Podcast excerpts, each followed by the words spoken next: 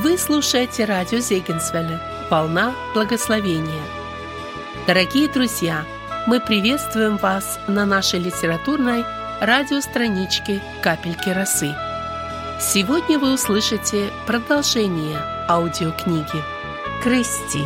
Автор Кэтрин Маршалл читает Любовь Шпика.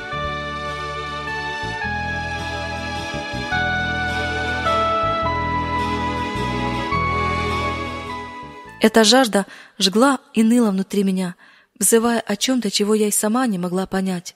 И вот однажды со мной кое-что произошло. Я помню это так четко, как будто это было всего лишь неделю назад. Я перешла по бревну на другой берег ручья и направилась по тропе, вьющейся между кустами и зарослями ежевики. Именно там, и я даже могу показать, где это место, меня встретил Бог. Со мной что-то случилось. Это было очень простое ощущение, но ясное, как утренний свет. Я сказала ему, «Господь, я не знаю, буду я жить или умру, но мне все равно. С этого момента моя жизнь принадлежит Тебе». И так и было. С того дня я чувствовала, как Его любовь насыщает мою голодную, жаждущую душу. И чем больше я старалась отдавать ее моим детям, мужу и соседям, тем больше получала ее снова.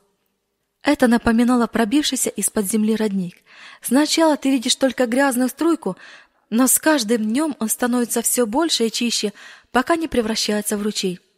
Затем, в один из чудесных весенних дней, когда горы были покрыты зеленью, а трава на пастбище уже поднялась на пол ладони, с временем произошел несчастный случай на охоте, и он покинул этот мир. Как только он вышел из тела, я сразу же почувствовала, что он все еще находится в комнате, рядом с нами. Нет, я не видела его, но четко ощущала. Он был все тем же Фрименом, веселым и рассказывающим, что с ним все хорошо, и о нем не надо беспокоиться. В тот момент я поняла, что в смерти нет ничего страшного. Были и другие похожие случаи, но я и так вас уже утомила своей болтовней. В устремленных на нас голубых глазах тетушки Поли, казалось, сияли сами небеса.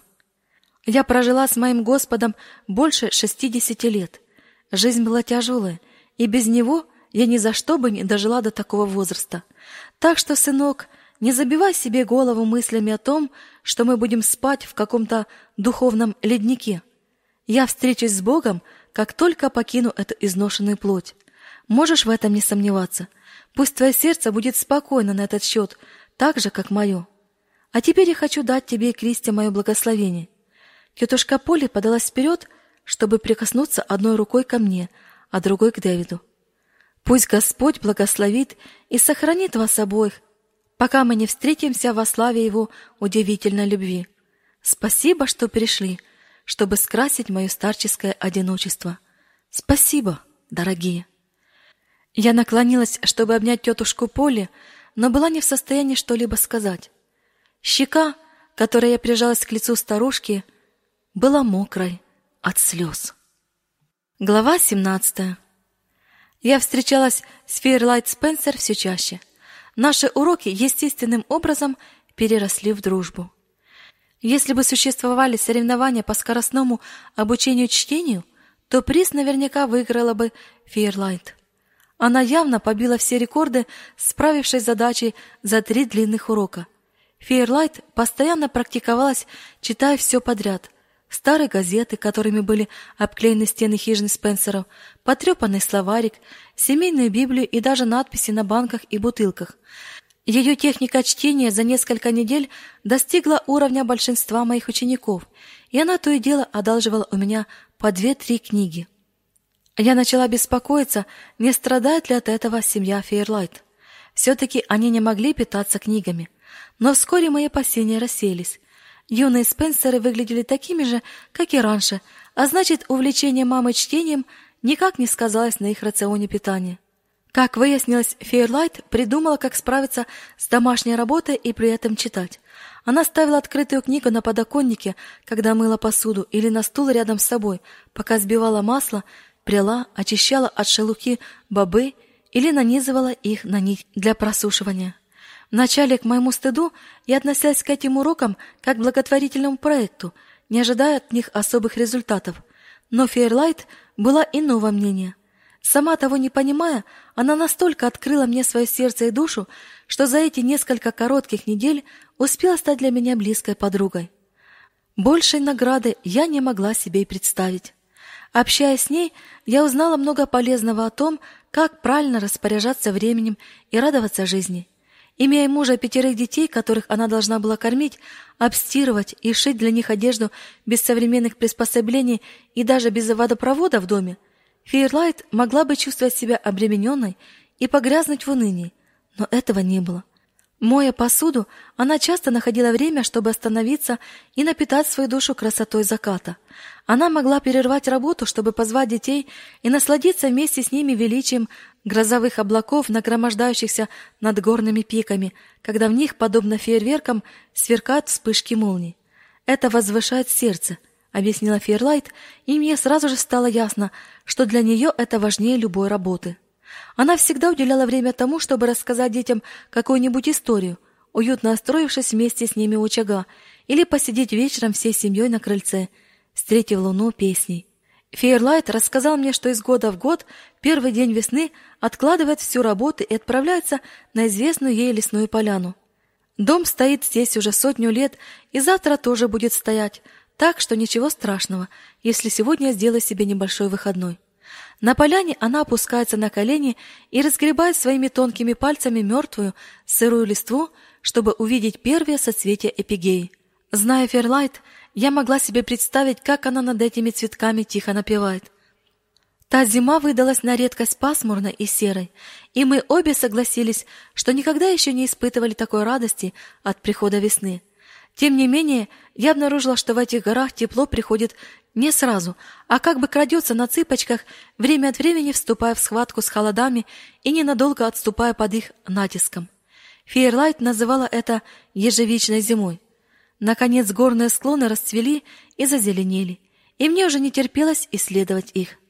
Фейерлайт знала, куда меня сводить, и мы с ней часто отправлялись в лес. Иногда в таких прогулках нас сопровождала стайка детей, состоящая из юных Спенсеров и нескольких других учеников из моего класса. Убегая вперед, они встречали нас, свисая над тропой с ветвей деревьев или раскачиваясь на лозах дикого винограда, как ненормальные, как в таких случаях говорила Фейерлайт. Никогда еще не видела, чтобы они такое вытворяли, добавляла она.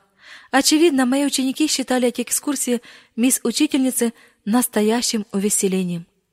Дети переходили вброд ручьи, которые в это время года становились более полноводными и бурными, пища от удовольствия, когда их ноги погружались в ледяную воду, или они набирали гладкие камешки и бросали их над поверхностью потока, пуская жабок.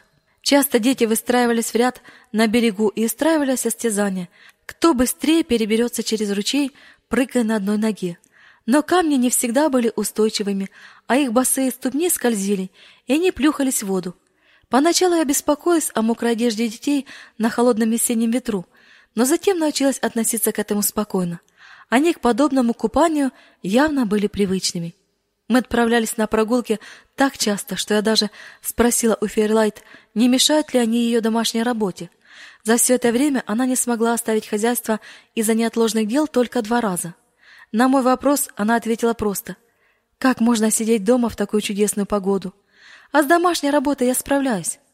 Затем она застенчиво добавила: мне нравится проводить с вами время, мисс Кристи, и его никогда не бывает достаточно. Этих горцев часто обвиняли в лености и бестолковости.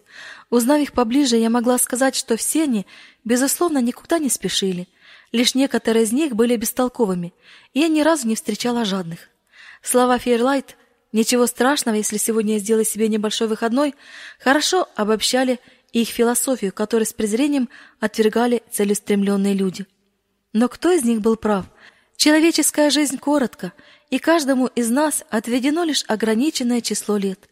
Должны ли мы прожить их, уделяя мало времени семье и друзьям и не замечая окружающей нас красоту из-за того, что всецело сосредоточены на накоплении денег и вещей, которые нам все равно или поздно придется оставить? Я начала задаваться вопросом, а не являются ли ценности этих горцев более цивилизованными, чем ценности цивилизации? По крайней мере, отсутствие у них жадности и напористости стало для меня таким же освежающим, как глоток прохладной воды из кристально чистого горного родника. Теперь я понимала, почему обитатели Кова так сторонились чужаков. Им совершенно не было знакомо искусство лицемерия, присущее многим горожанам, когда за улыбкой скрывается холодное сердце. У горцев не было защитных стен против этого, и потому они чувствовали в дружбе опасность. Они понимали, что пустив вас в свою жизнь, непременно откроют вам глубины своей души, как это сделала Фейерлайт. Мы были знакомы с ней всего лишь четыре месяца, но она стала для меня ближе моих родственников и подруг детства. Взглянув на миг глазами Фейерлайт, я поняла, что такое настоящая дружба. Это были отношения, мало напоминавшие те, которые я знала, живя в Ашвиле. Горная дружба отличалась прочностью уз между людьми и безоговорочной преданностью. Наверное, это передавалось из поколения в поколение с тех давних времен, когда не было более надежной гарантии, чем слово мужчины, а крепость кровных и семейных связей, выкованных в прошлом, оставалась незыблемой столетиями. Такая дружба была на всю жизнь и даже на всю вечность. Предать или обмануть друга считалось чем-то немыслимым – как и позволить ему нуждаться, если у тебя есть хотя бы одна монета, хотя бы какая-то одежда, хоть немного пищи, чтобы поделиться с ним? Его печаль была твоей печалью, а радость твоей радостью. Глядя на все это, я начала понимать причины междоусобиц. Если кто-то считал, что его родственника или друга предали, то предательство выглядело гораздо оскорбительнее и ранило сильнее, чем при более поверхностных отношениях. Для горцев стерпеть подобное было немыслимо. Они не могли простить и забыть, потому что в их глазах это нарушало целостность самой жизни. Фейерлайт объяснила мне не только это, но и гораздо больше. В один из дней я договорилась встретиться с ней у подножия горы Пебл Маунтин и после завтрака сразу же отправилась к условленному месту. Мистер Спенсер и несколько других мужчин помогали Дэвиду прокладывать телефонную линию, и нам хотелось посмотреть, как они это делают. Для здешних мест это было большое событие. Ков впервые обретал настоящую связь с цивилизацией, и мы уже не могли дождаться того момента, когда в здании миссии зазвенит телефонный аппарат. Участок возле школы и дорога все еще напоминали болото, и я на мгновение остановилась на краю дощатого настила, пытаясь найти сухое место. Увидев, что мне ничего не остается, как окунуться в это море грязи, я, морщась и чавкая ногами, пробрела к его противоположному берегу. Мне вспомнилось, как мистер Пентленд говорил о весеннем бездорожье и большой грязной яме, когда мы шли с ним по снегу в Катергэп. Но истинный смысл его слов я поняла лишь сейчас. Как только замерзшая земля оттаяла после апрельских дождей, большой двор миссии превратился в настоящую топь. Грязь разносилась по всему зданию, и даже дотошная мисс Ида была готова сдаться в своих попытках сохранить чистоту полов. В долине Ирга уже отцвела, но начав взбираться на Пебл Маунтин, я с радостью видела, что на горных склонах эти деревья еще стоят в полном цвету. На фоне темно-зеленых елей и пихт они напоминали кремово-белые облака, красотой которых можно было любоваться бесконечно. Тропа, которая какое-то время шла по открытой местности, наконец нырнула в тень леса, и я сразу же стала свидетелем потрясающего зрелища. Воротничковый рябчик выплясывал в брачном танце вокруг своей избранницы. Спрятавшись за деревом, я затаила дыхание, боясь помешать этому удивительному спектаклю. Самец вышагивал с важным видом, надувшись и распустив хвост. Взъерошив перья на шее, он время от времени кивал головой до земли, как будто совершал галантный поклон. Я подумала, что Фейерлайт, наверное, видела такой танец много раз. Она ожидала меня, сидя на упавшем дереве на краю просеки. Увидев по-детски нетерпеливое выражение ее лица, я поняла, что Фейерлайт хочет мне что-то показать. «Смотрите, это Пикси!» Она указала на необычный мох, покрывающий гниющий ствол бальзамина. Пока я тут сидела, я насчитала девять сортов. Вон там ягель, а там уснея. Эти названия я слышала впервые. Некоторые разновидности мхов были настолько утонченными, что казались сказочными. Из недели в неделю я все больше убеждалась, что Фейерлайт — отличный знаток леса. Она могла, не задумываясь, сказать, где находятся поляны васильков и фиалок, где растет папоротник и аризема, где найти обезьяньи лапки — так Фейерлайт называла копытень. Триллиум и женьшень, корень которого настолько высоко ценится на Востоке, что там за него готовы платить большие деньги. У нее также были любимые места для сбора лечебных трав: коровяка, из которого она делала микстуру от кашля, коры дикой яблони для лечения простуды, аронника для диареи, коры гагамелиса для изготовления мази, заживляющей ожоги и раны на коже, сассафраса, который она добавляла в чай. Завершив показывать мне мхи и лишайники, Фейерлайт указала в сторону холма, у подножия которого мы находились. Мужчины за ним. Я слышала их голоса. Они работают от самой зари, сказала она, поднимаясь на ноги и пытаясь разгладить свою помятую юбку. Они там, наверное, уже с ног валятся. Да, сегодня они наработались, как поросята. Фейерлайт удивленно посмотрела на меня. Мисс Кристи, если бы знали, как живут поросята, то никогда так не сказали бы. Они никогда не работают. Дружно рассмеявшись, мы начали пробиваться через кустарник вверх по склону холма.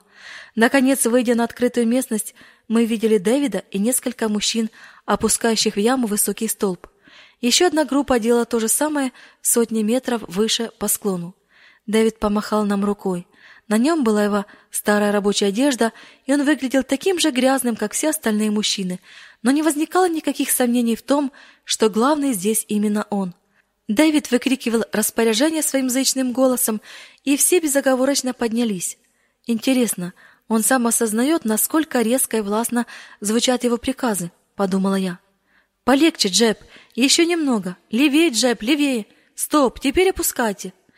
Столб с глухим стуком ударился о дно ямы, и пока двое работников продолжали удерживать его с помощью веревок, остальные принялись энергично бросать лопатами землю и утаптывать ее. Я была удивлена, увидев, что один мужчина праздно сидел в развалку в тени дерева, рассеянно строгая складным ножом палку. Я узнала в нем Озию Хольта, отца восьмерых детей, часть которых училась в нашей школе. Дэвид явно еще не заметил, что мистер Хольт отлынивает от работы, хотя теперь она была оплачиваемой, а не на добровольческих началах, как раньше. Сначала Дэвид думал, что без проблем протянет телефонную линию с помощью двух-трех человек, но вскоре понял, что ошибался. Загвоздка заключалась в том, что изоляторы и шпильки нельзя было прикреплять к живым деревьям. Мысль о том, что теперь придется спиливать высокие прямые деревья, обчищать их, сдирать с них кору и тащить волоком по бездорожью на горные склоны могла привести в уныние кого угодно. Кроме того, затем надо было еще и обрезать ветви вдоль всей линии, чтобы они случайно не порвали провод. И все это из-за моего невинного письма в телефонную компанию.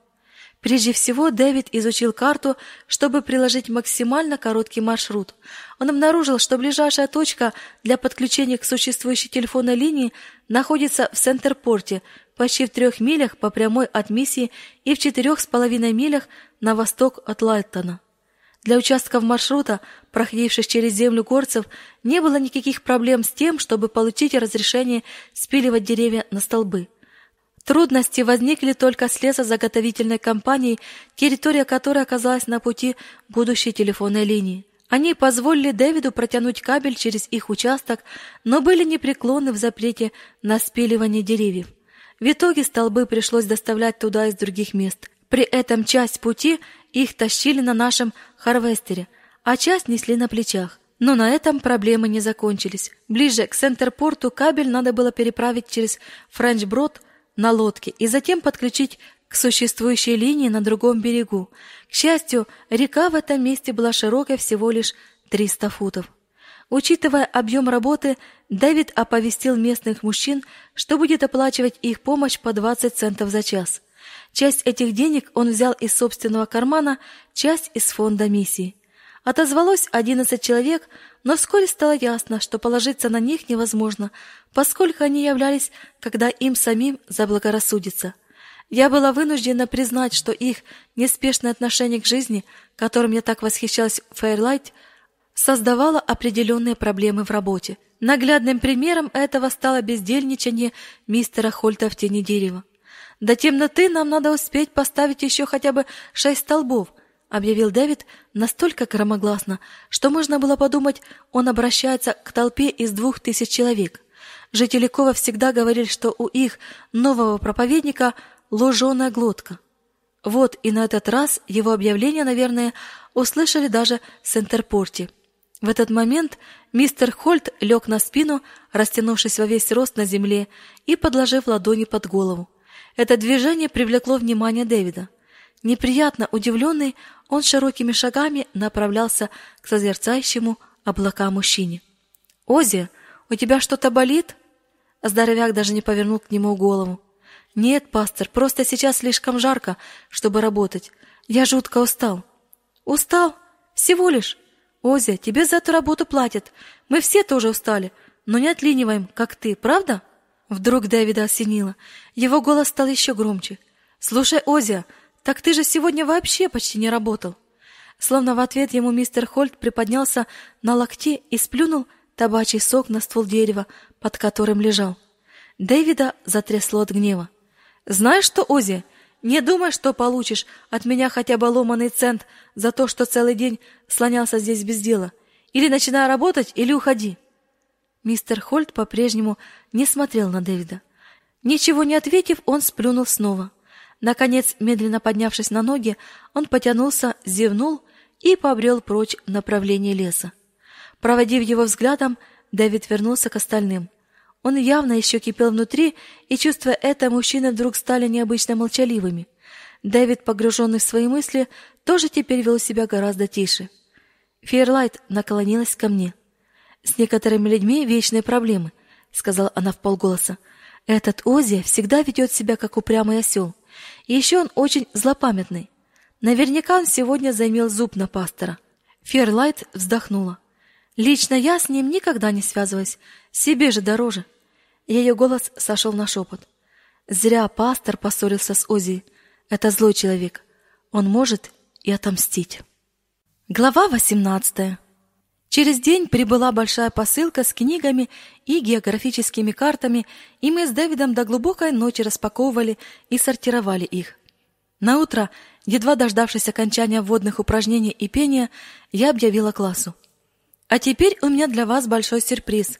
И начала одну за другой вытягивать большие красочные карты из их блестящих тубусов, висящих на стене. Затем я показала несколько новых учебников, по очереди доставая их из своего стола. Дети начали засыпать меня вопросами, и я с удовольствием поведала им историю о моей поездке в Ноксвилл и встрече с мистером Смитом, который и стал нашим героем-благотворителем. Все были очарованы красотой карт и их яркими красками. Мы сразу же нашли на одной из них штат Теннесси и воткнули булавку с прикрепленным к ней флажком из красной бумаги примерно там, где находится Каттергэп. Наконец-то у меня появились пособия, с помощью которых я могла полнее описать жизнь за пределами оторванного от мира Кова и начать проводить уроки географии и даже истории. В тот момент я была единственным человеком среди присутствующих, кто когда-либо видел книги такими же новыми и чистыми, с целыми обложками и страницами, без разрывов и отпечатков грязных пальцев. Пользуясь моментом, я прочитала небольшую лекцию о том, как с ними правильно обращаться. Книги похожи на друзей, и мы должны относиться к ним соответствующим образом. Перед тем, как взять их, мойте руки и аккуратно переворачивайте страницы – и никогда, ни в коем случае не сгибайте обложки. Тем временем Джон Спенсер, найдя учебник по математическому анализу, листал его с таким сияющим лицом, как будто получил подарок прямо с небес. В целом мистер Смит сделал акцент на книгах для старшеклассников. Очевидно, он предположил, и вполне правильно, что мы нуждаемся в них больше всего. Кроме того, как я уже поняла, он был расположен помочь самым способным ученикам получить хорошее образование. В итоге мы получили учебники по алгебре, геометрии и латыни на четыре учебных года и много художественной литературы. Я заметила, что последнему факту особенно обрадовались Роб Аллен и Айзек Маккон. Позже в тот день я прочитала детям поэму Сэмюэла Тейлора «Кублахан», из сборника «Английские поэты-романтики».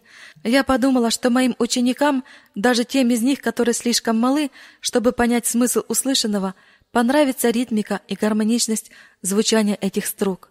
Как только я дочитала поэму до конца, Айзек поднял руку, чтобы спросить. «Мисс учительница, а можно я выучу этот стих наизусть?» И до конца учебного дня он успешно справился со своей задачей. В тот вечер Айзек покинул школу, восторженно смакуя красивые рифмы. Спускаясь с крыльца, он на ходу декламировал другим детям. В стране Ксана благословенной дворец построил Кублахан, где Альф бежит, поток священный сквозь мглу пещер гигантских, пенный, впадает в сонный океан. Долетавший с улицы голос Айзека становился все тише, когда он шагал по дороге, восторженно провозглашая горам и небесам. Стройно звучные напевы раз услышал я во сне, абиссинской нежной девы, певшей в ясной тишине. Под созвучие гуслей сонных, многопевных, многозвонных, ливших зов струны к струне.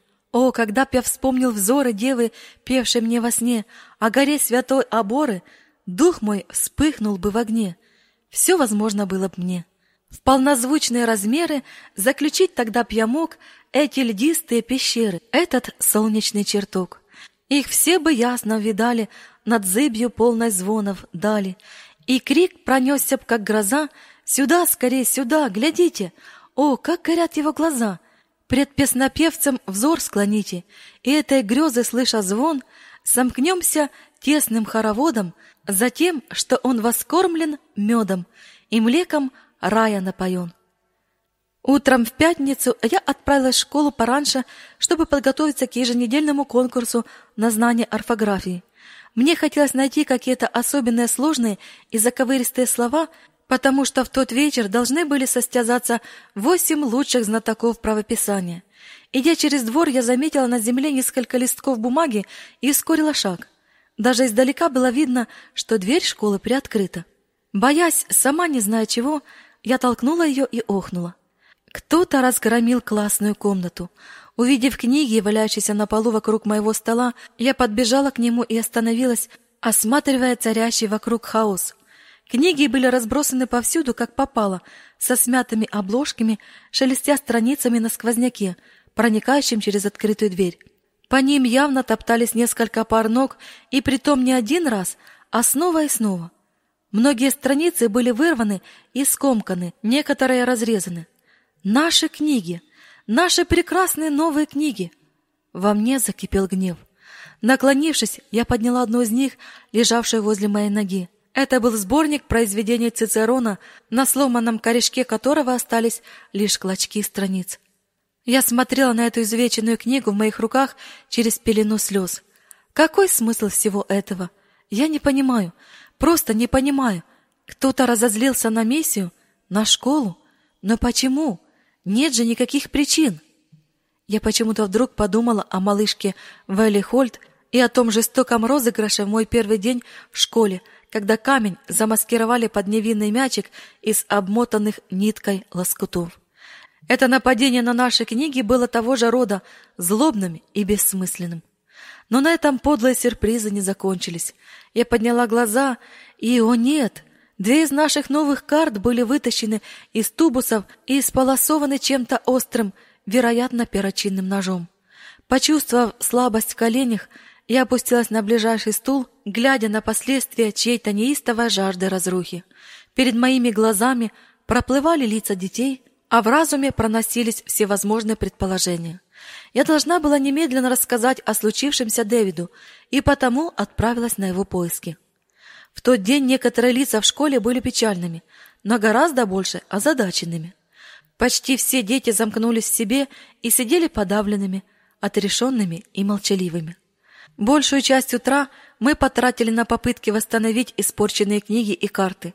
Мы сопоставляли фрагменты страниц и склеивали все, что можно было склеить. Я надеялась, эти усилия, по крайней мере, помогут детям осознать всю тяжесть совершенного злодейства. Отремонтировав книги, мы занялись подготовкой к конкурсу на знание орфографии.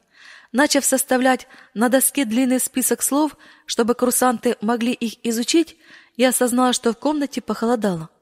В Ков опять наведалась кизиловая зима с ледяным ветром и небом, затянутым темными тучами. Я подошла к печи, чтобы подбросить дров в огонь, но как только я открыла железную дверцу и начала ворошить кочергой угли, раздалось несколько громких хлопков, напоминающих выстрелы, и мне в лицо брызнули пылающие искры. Мои волосы и одежда мгновенно задымились, и я, безотчетно вскрикнув, отпрянула назад и начала хлопать по себе, чтобы сбить огонь. Раби Мэй, которая сидела ближе всех, бросилась ко мне, лихорадочно выбирая из моих волос горящие частицы. Когда мы, наконец, угасили все крошечные очаги возгорания, я увидела, что моя одежда в нескольких местах прогорела насквозь. К тому же, судя по жжению на шее, я получила несколько ожогов. Раби Мэй принялась их осматривать. «Вы немножко обожглись, мисс учительница. Уже появились волдыри». Я стояла с пылающим лицом и всколоченными волосами, растерянно глядя на мой класс. Наконец, снова обретя дар речи, я дрожащим голосом спросила. «Что-то взрывалось?» Последовала долгая пауза. Некоторые дети отводили в сторону глаза. Наконец подал голос Джошуа Бинбек. «Это были каштаны, мэм.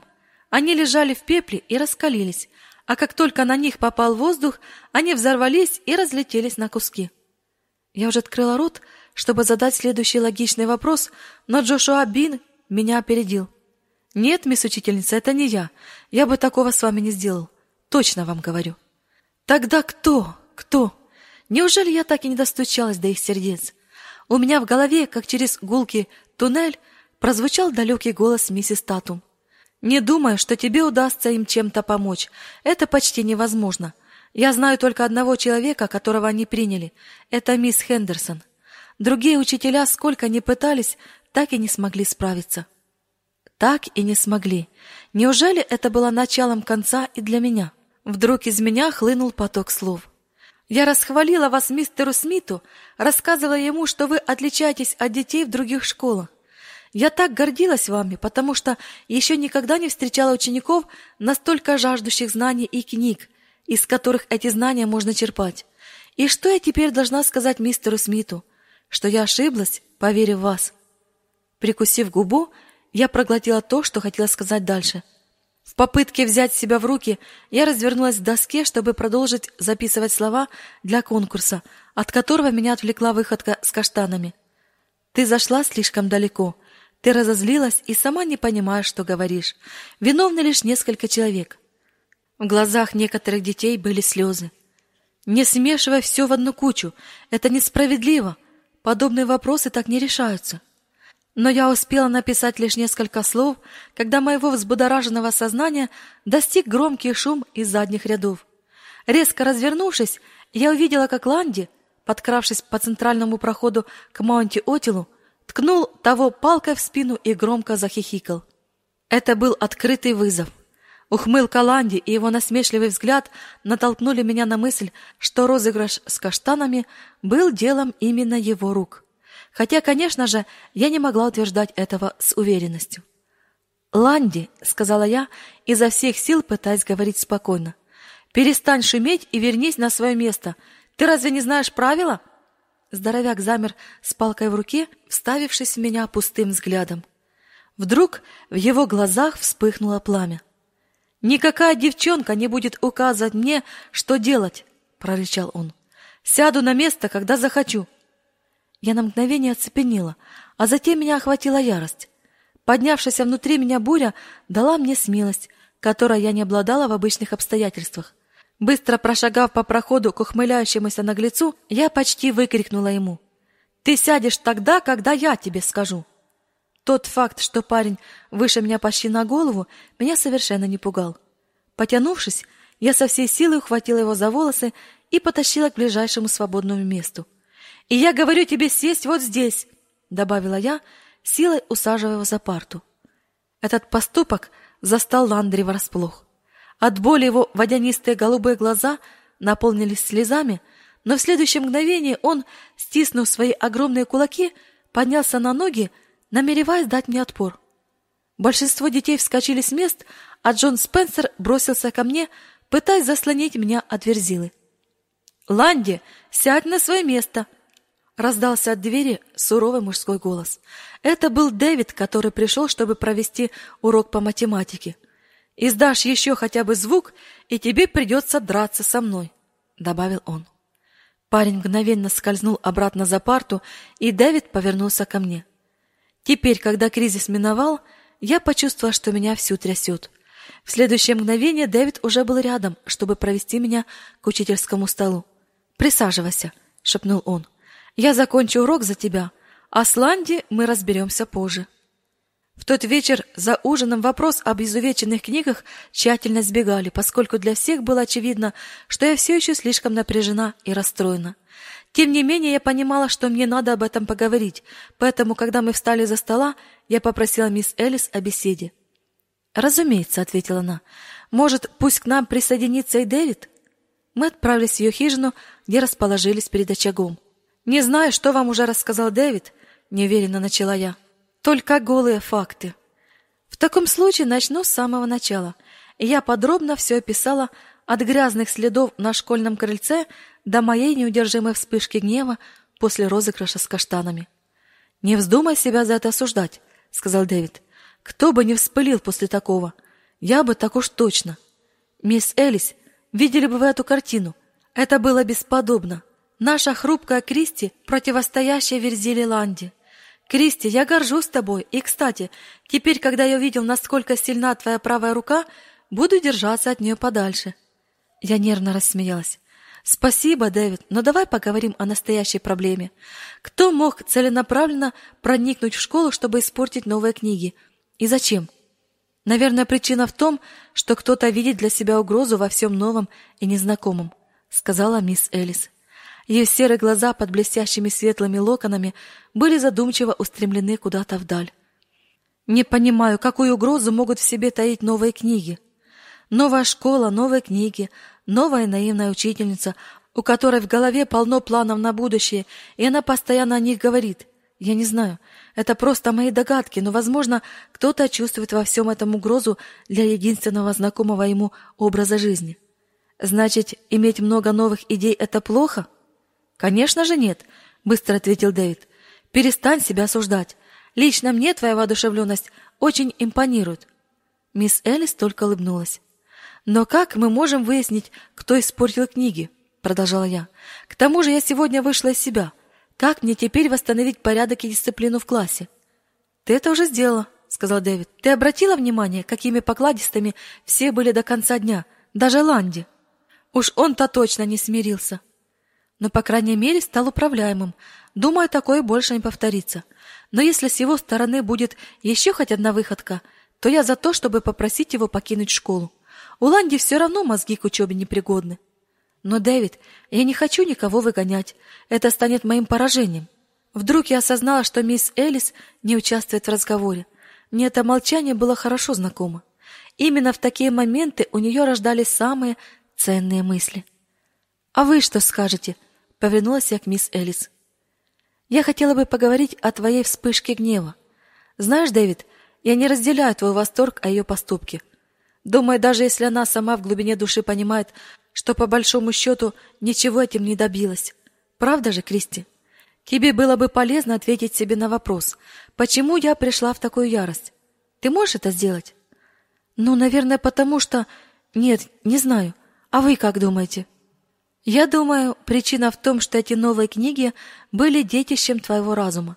Чтобы получить их, ты все тщательно продумала и умело добилась успеха. Они стали осязаемым символом твоего личного триумфа, и потому ты ими очень дорожила. Да, поездка в Ноксвилл была нацелена на помощь другим, но это была твоя собственная идея, а затем ты додумалась купить эффектную шляпку, чтобы произвести впечатление на богатого человека. Поэтому для тебя разорваны были не книги, а ты сама. Дэвид удивленно посмотрел на мисс Элис, словно хотел поспорить с ней, но ее слова попали точно в цель. Я знала, что она права, но от этого лишь впала в еще большее отчаяние. Мне снова захотелось все бросить и уехать. Я думала, что ответ для Маунти Отила и всех остальных это любовь, но, судя по всему, она ни к чему не привела. Не вешай нос, Кристи, улыбнулась мне мисс Элис. Не надо падать духом. Ты когда-нибудь видела, как малыш учится ходить? Он неуверенно ступает, расставив в стороны руки, чтобы сохранить равновесие, но все равно теряет его и падает. Но затем он упирается ладошками о пол и оглядывается по сторонам, чтобы увидеть, смотрит ли кто-нибудь на него.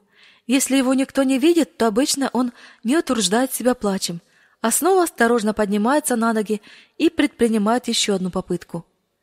Представив себе эту картину, я улыбнулась. «Нам есть чему поучиться малышей», — продолжила мисс Элис. «Не ожидай, что в школе Каттергепа ты быстро достигнешь совершенства. Это попросту невозможно. Работа здесь — это процесс, а процесс не является чем-то статичным, подразумевая постоянные изменения.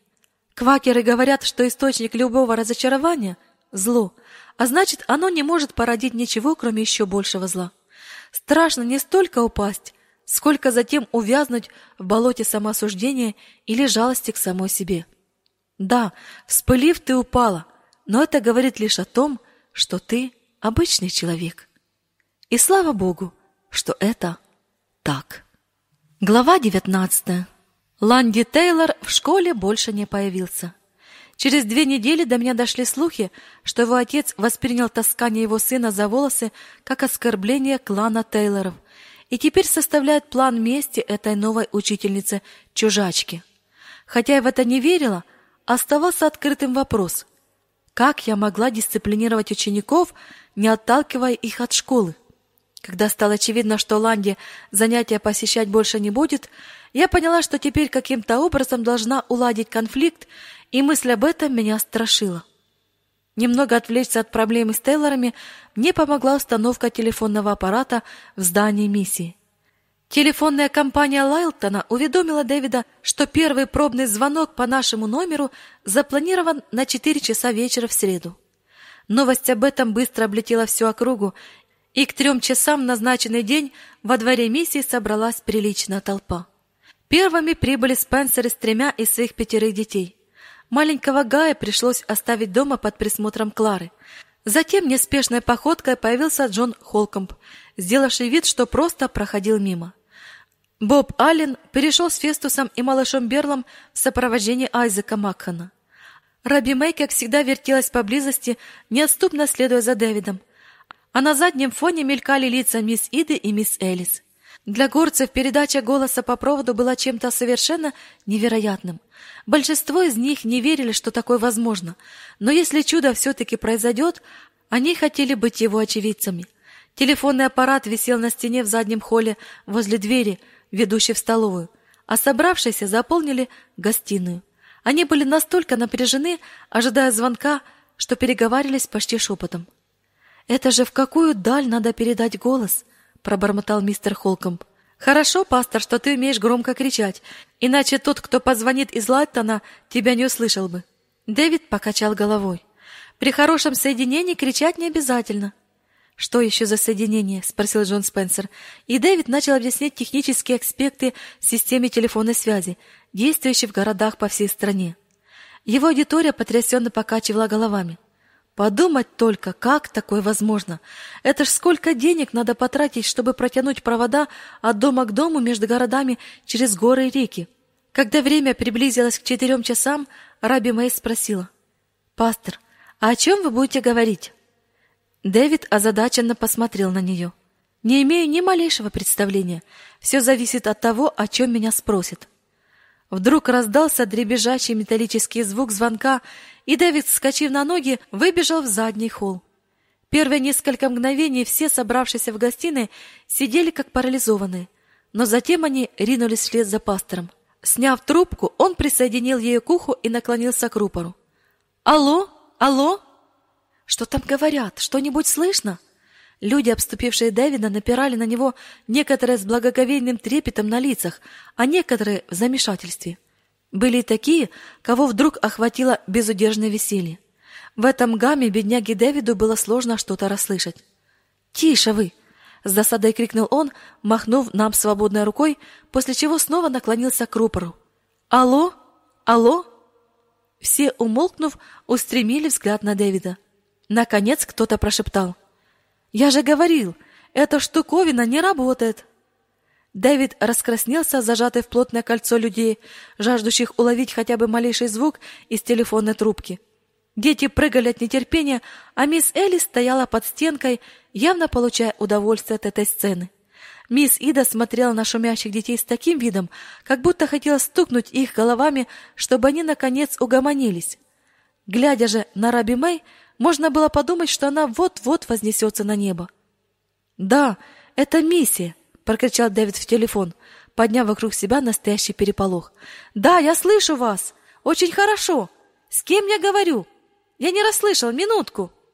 Прикрыв ладонью рупор, он с умоляющим видом огляделся по сторонам, но тщетно. Все были слишком возбуждены. Малыш Берл дергал Дэвида за брюки, сгорая от нетерпения узнать, что происходит. Улыбнувшись ему, Дэвид взял его на руки и приложил трубку к уху ребенка. «Могли бы вы сказать что-нибудь моему маленькому другу?» — сказал он в телефон. На лице мальчика начали одна за другой меняться эмоции. Недоумение, смущение, радость, благоговение. Через мгновение Дэвид, убрав трубку от уха малыша Берла, протянул ее ко всем, чтобы они могли услышать голос. К ней сразу же, едва не стукнувшись лбами, наклонились пять голов. К тому времени меня уже настолько разобрал смех, что я поспешно ретировалась в гостиную. Наверное, Дэвиду пришлось спасать трубку от взволнованных гостей, потому что я услышала, как он сказал. «Большое спасибо. Да, все отлично. Думаю, мы теперь будем часто выходить на связь. Все хорошо». На какое-то мгновение воцарилась тишина, после чего заговорили все одновременно. «Боже правый, он работает!» — воскликнула Раби Мэй. «Мисс Кристи!» — бежала в гостиную взволнованная Фейрлайт. «Разве это не чудо?» Надолго забыть о Ланде Тейлоре мне не позволили. Утром следующего дня, спустившись в столовую, я обнаружил, что Дэвид и мисс Элис уже позавтракали и ушли. Меня, как обычно, ожидала моя рыжеволосая тень по имени Раби Мэй. Теперь, когда восторг о телефоне утих, она сразу же перешла к своей второй излюбленной теме — участи, которая могла постичь меня от рук отца Ланди. «Мисс Учительница, вас ожидают большие неприятности с птичьим глазом. Вы даже не представляете, что это за человек!» За окнами сиял чудесный весенний день, совершенно не располагавший к разговорам о проблемах. «И что за неприятности?» — спросила беззаботно. Обняв себя обеими руками, Раби Мэй содрогнулась. «Как ей угодно. Это ужаснейший из всех людей. Он никому ничего не прощает. Но я даже не знаю мистера Тейлора. Вы знаете его сына, и этого достаточно. Дернув за волосы Ланди, вы все равно, что дернули за волосы его самого. Ланди заслужил это. Может, мистер Тейлор даже обрадовался, что кто-то наконец образумил его буйного сына. Раби Мэй посмотрел на меня, как на сумасшедшую. «Вам что, не страшно?» «Нисколечко». «Ну, мисс учительница, для птичьего глаза не имеет разницы, кого вы схватили за волосы, его или Ланди. Говорят, что он злой на вас, как ощипанный петух, и планирует отомстить. А я думаю, что ты просто большая мастерица все преувеличивать». Моя прямота Раби Мэй ничуть не смутила. «Знаете, мисс учительница, — медленно сказала она, то, что случилось в школе, мистеру Тейлору, наверное, передали во всех подробностях. Не сомневаюсь, конечно, это плохо, но самое главное, чтобы ты... Нет, нет, я никому ничего не рассказывала, но, боюсь, мистеру Тейлору наговорили вас даже то, чего вы не делали. Вот как. Теперь я начинаю понимать. Да, мэм, и он поверил мне правду. Что ж, это меняет дело. Значит, я навещу его, чтобы рассказать правду. Веснущатое лицо Раби Мэй перекосилось от ужаса. «О нет, мэм, вам нельзя туда ходить! Ни за что на свете! Мисс Учительница, вы не справитесь с этим человеком. Он очень вздорный. Все знают, что у него скверный нрав. Если он кого-то не хочет убивать своей рукой, то он начинает бросать камни». «Камни?» «Да, мэм. Если он попадет кому-то в голову, то будет виноват не он, а камень». Судя по лицу Раби Мэй, она искренне верила в то, о чем говорила. «Ну ты, балаболка!» — сказала я, едва сдерживая смех. В этом потоке слов невозможно понять, где правда, а где выдумка. Раби Мэй широко улыбнулась. «Это точно, мисс учительница. Мне все говорят, что у меня язык без костей. Но все равно, мэм, если пойдете к кому-то в гости, обязательно станьте на краю двора и крикните хозяевам, чтобы они знали, что вы пришли. И сейчас я говорю совершенно серьезно. Это что, обычай кова?» Ну, не совсем обычай. Просто если вы не кричите, то вас могут подстрелить. За время знакомства с Раби Мэй я уже наслушалась от нее столько небылиц, что перестала обращать на них внимание. И все же обитатели Кова действительно были до крайности верны своим кланам. Учитывая это, мистер Тейлор вполне мог воспринять примененные к Ланде дисциплинированные меры как личное оскорбление. Позже в тот день я спросила об этом Дэвида. Он ответил не сразу. «Птичий глаз — невежественный и проблемный человек», — сказал он наконец. «Но не думаю, что тебе надо о чем-то беспокоиться. Горцы не трогают женщин. А Раби Мэй посоветует держать ее болтливый рот на замке». Конечно, я могла не обращать внимания на ее выдумки, но я приняла решение посвятить школе в Катергепе всю себя, а значит, не имела права пускать дело Ланди на самотек. Было совершенно очевидно, что единственное решение проблемы — это визит к мистеру Тейлору. Дэвид знал, что говорил. Я могла не бояться, что мистер Тейлор меня застрелит, но чтобы гарантировать это, мне следовало отправиться к нему без сопровождающих. Тогда он точно не посмеет поднять на меня руку. Я знала, что ни мисс Элис, ни Дэвид не согласятся отпустить меня одну, поэтому решила ускользнуть незаметно, никому ничего не говоря. Хижина птичьего глаза Тейлора была самой отдаленной и ужасно расположенной из всех, которые я видела до этого. Она приютилась между двумя выступами скалистого склона у вершины небольшой горы и напоминала скорее крепость, чем дом. Последний подъем был настолько крутым, что я привязала Тео к дереву примерно в двухстах футах ниже хижины, и остальную часть пути взбиралась к ней пешком. Достигнув края двора, я, послушавшись совета Раби Мэй, крикнула: "Есть кто-нибудь?" Не имея крыльца, хижина была похожа на построенное на камнях орлиное гнездо. С моей точки обзора казалось, что выйдя из дома, человек ступал прямо в обрыв. Не успев мой вопрос эхом утихнуть в горах, как в дверном проеме появилась фигура мужчины с ружьем в руке. Он вышел слишком быстро, а значит, наблюдал за мной все время, пока я взбиралась вверх по склону. Мистер Тейлор, мне надо с вами поговорить, сказала я. Можно войти? Ладно, поднимайтесь, Последовал неохотный ответ. Ведущая к дому тропинка была очень крутой, плотно утрамбованной и скользкой. Подойдя ближе к дому, я видела, что перед его двором есть ровная площадка не более метра в ширину. Птичий глаз Тейлор оказался не настолько крупным мужчиной, как я себе представляла. Его телосложение было совершенно не таким, как у сына. Рост чуть выше среднего, стройная фигура, жилистые руки — на нем была грязная фланелевая рубашка в клетку и потертые брюки на подтяжках, а на ногах высокие ботинки, зашнурованные только наполовину, из-за чего их верхние части оттопыривались. Когда мои глаза оказались на уровне порога, я заметила, что мистера Тейлора один носок синий, а другой коричневый. Я Кристи Халстон, новая учительница, сказала я, стараясь говорить таким тоном, как будто в моем визите не было ничего особенного. И что вам от нас надо? Последовал грубый ответ. Водянисто-голубые глаза мистера Тейлора сквозили холодом, а его плотно сжатые губы напоминали тонкую щель среди седой щетины, покрывающей небритое лицо. На его голове была фетровая шляпа с выгнутыми вниз полями и дырой, сколотой большой английской булавкой. Я просто хотела познакомиться с вами, мистер Тейлор, и поговорить о вашем сыне Ланде. Он перестал ходить в школу, и мы хотели узнать почему. Вы знаете почему. Можно войти? В этом доме не место женщине, только мне и Ланде. Да, я понимаю, но разговаривать на пороге как-то неловко. Мистер Тейлор, явно удивленный моей настойчивостью, вопреки его нарочистой холодности, неохотно сделал шаг в сторону. Ладно, проходите, садитесь. Только сейчас я заметила, что позади него стоял Ланди. В хижине было очень тесно, а ее обстановка больше напоминала пещеру, чем дом. Вдоль дальней стены поднимался сложенный из бута дымоход, возле которого на крюках висели черные котелки. Кухонной плиты я не увидела. У меня сложилось впечатление, что где-то в стенах должен быть замаскированный вход в какую-нибудь скальную нишу. В комнате давно не убирали, а из мебели в ней было лишь самое необходимое. Лениво подтащив для меня ногой стул с прямой спинкой, мистер Тейлор сел на другой такой же у стола с настолько искривленной и продавленной столешницей, что тарелки на ней должны были соскальзывать к центру. «Привет, Ланди!» — поздоровалась я, стараясь вложить в голос как можно больше сердечности. Юный уволень, который был гораздо крупнее своего отца, смотрел на меня, не двигаясь с места. «Когда ты вернешься в школу?» «Не знаю». Прищурившись, он похотливо рассматривал меня, словно раздевая взглядом. Только теперь я впервые ощутила страх, осознав, насколько глупо поступила, поставив себя в столь беззащитное положение.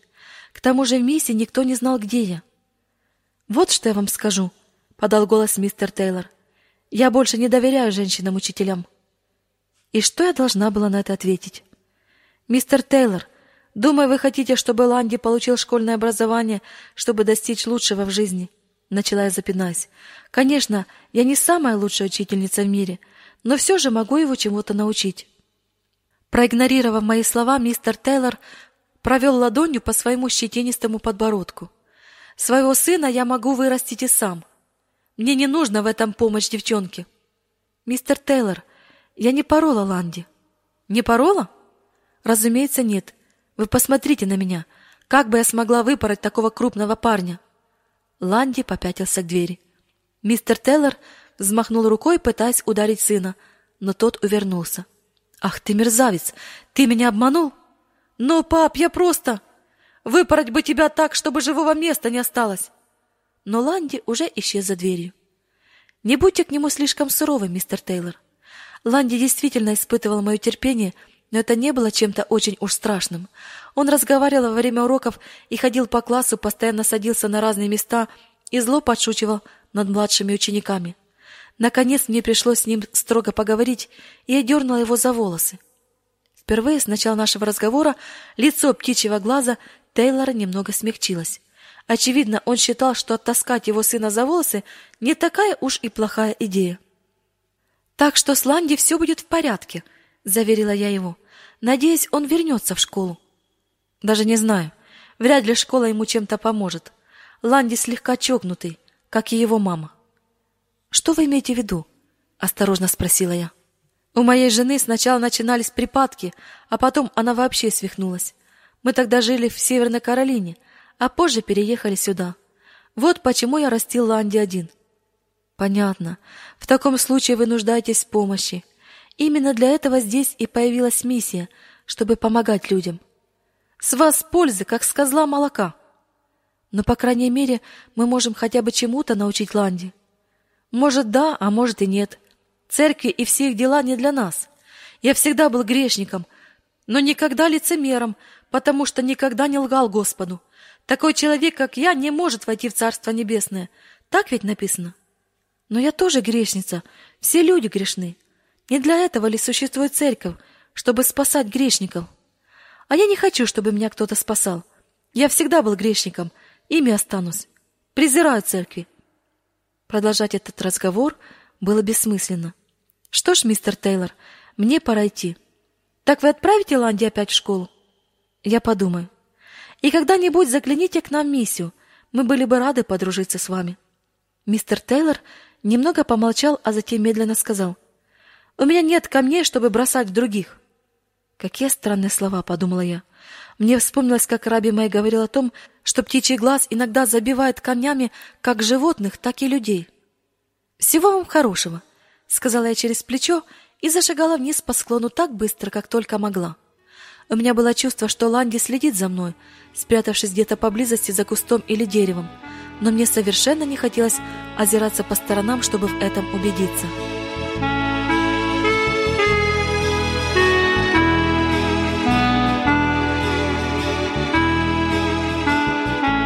Для вас читала Любовь Шпика. Ее рассказы вы найдете в канале YouTube под названием «Поэзия. Голос души». Продолжение этой аудиокниги вы услышите завтра в это же время на этой же волне. Волна благословения. Вы прослушали литературную радиопередачу «Капельки росы» радио Зейгенсвелле «Волна благословения» город Детмалт, Германия. Оставайтесь с Господом.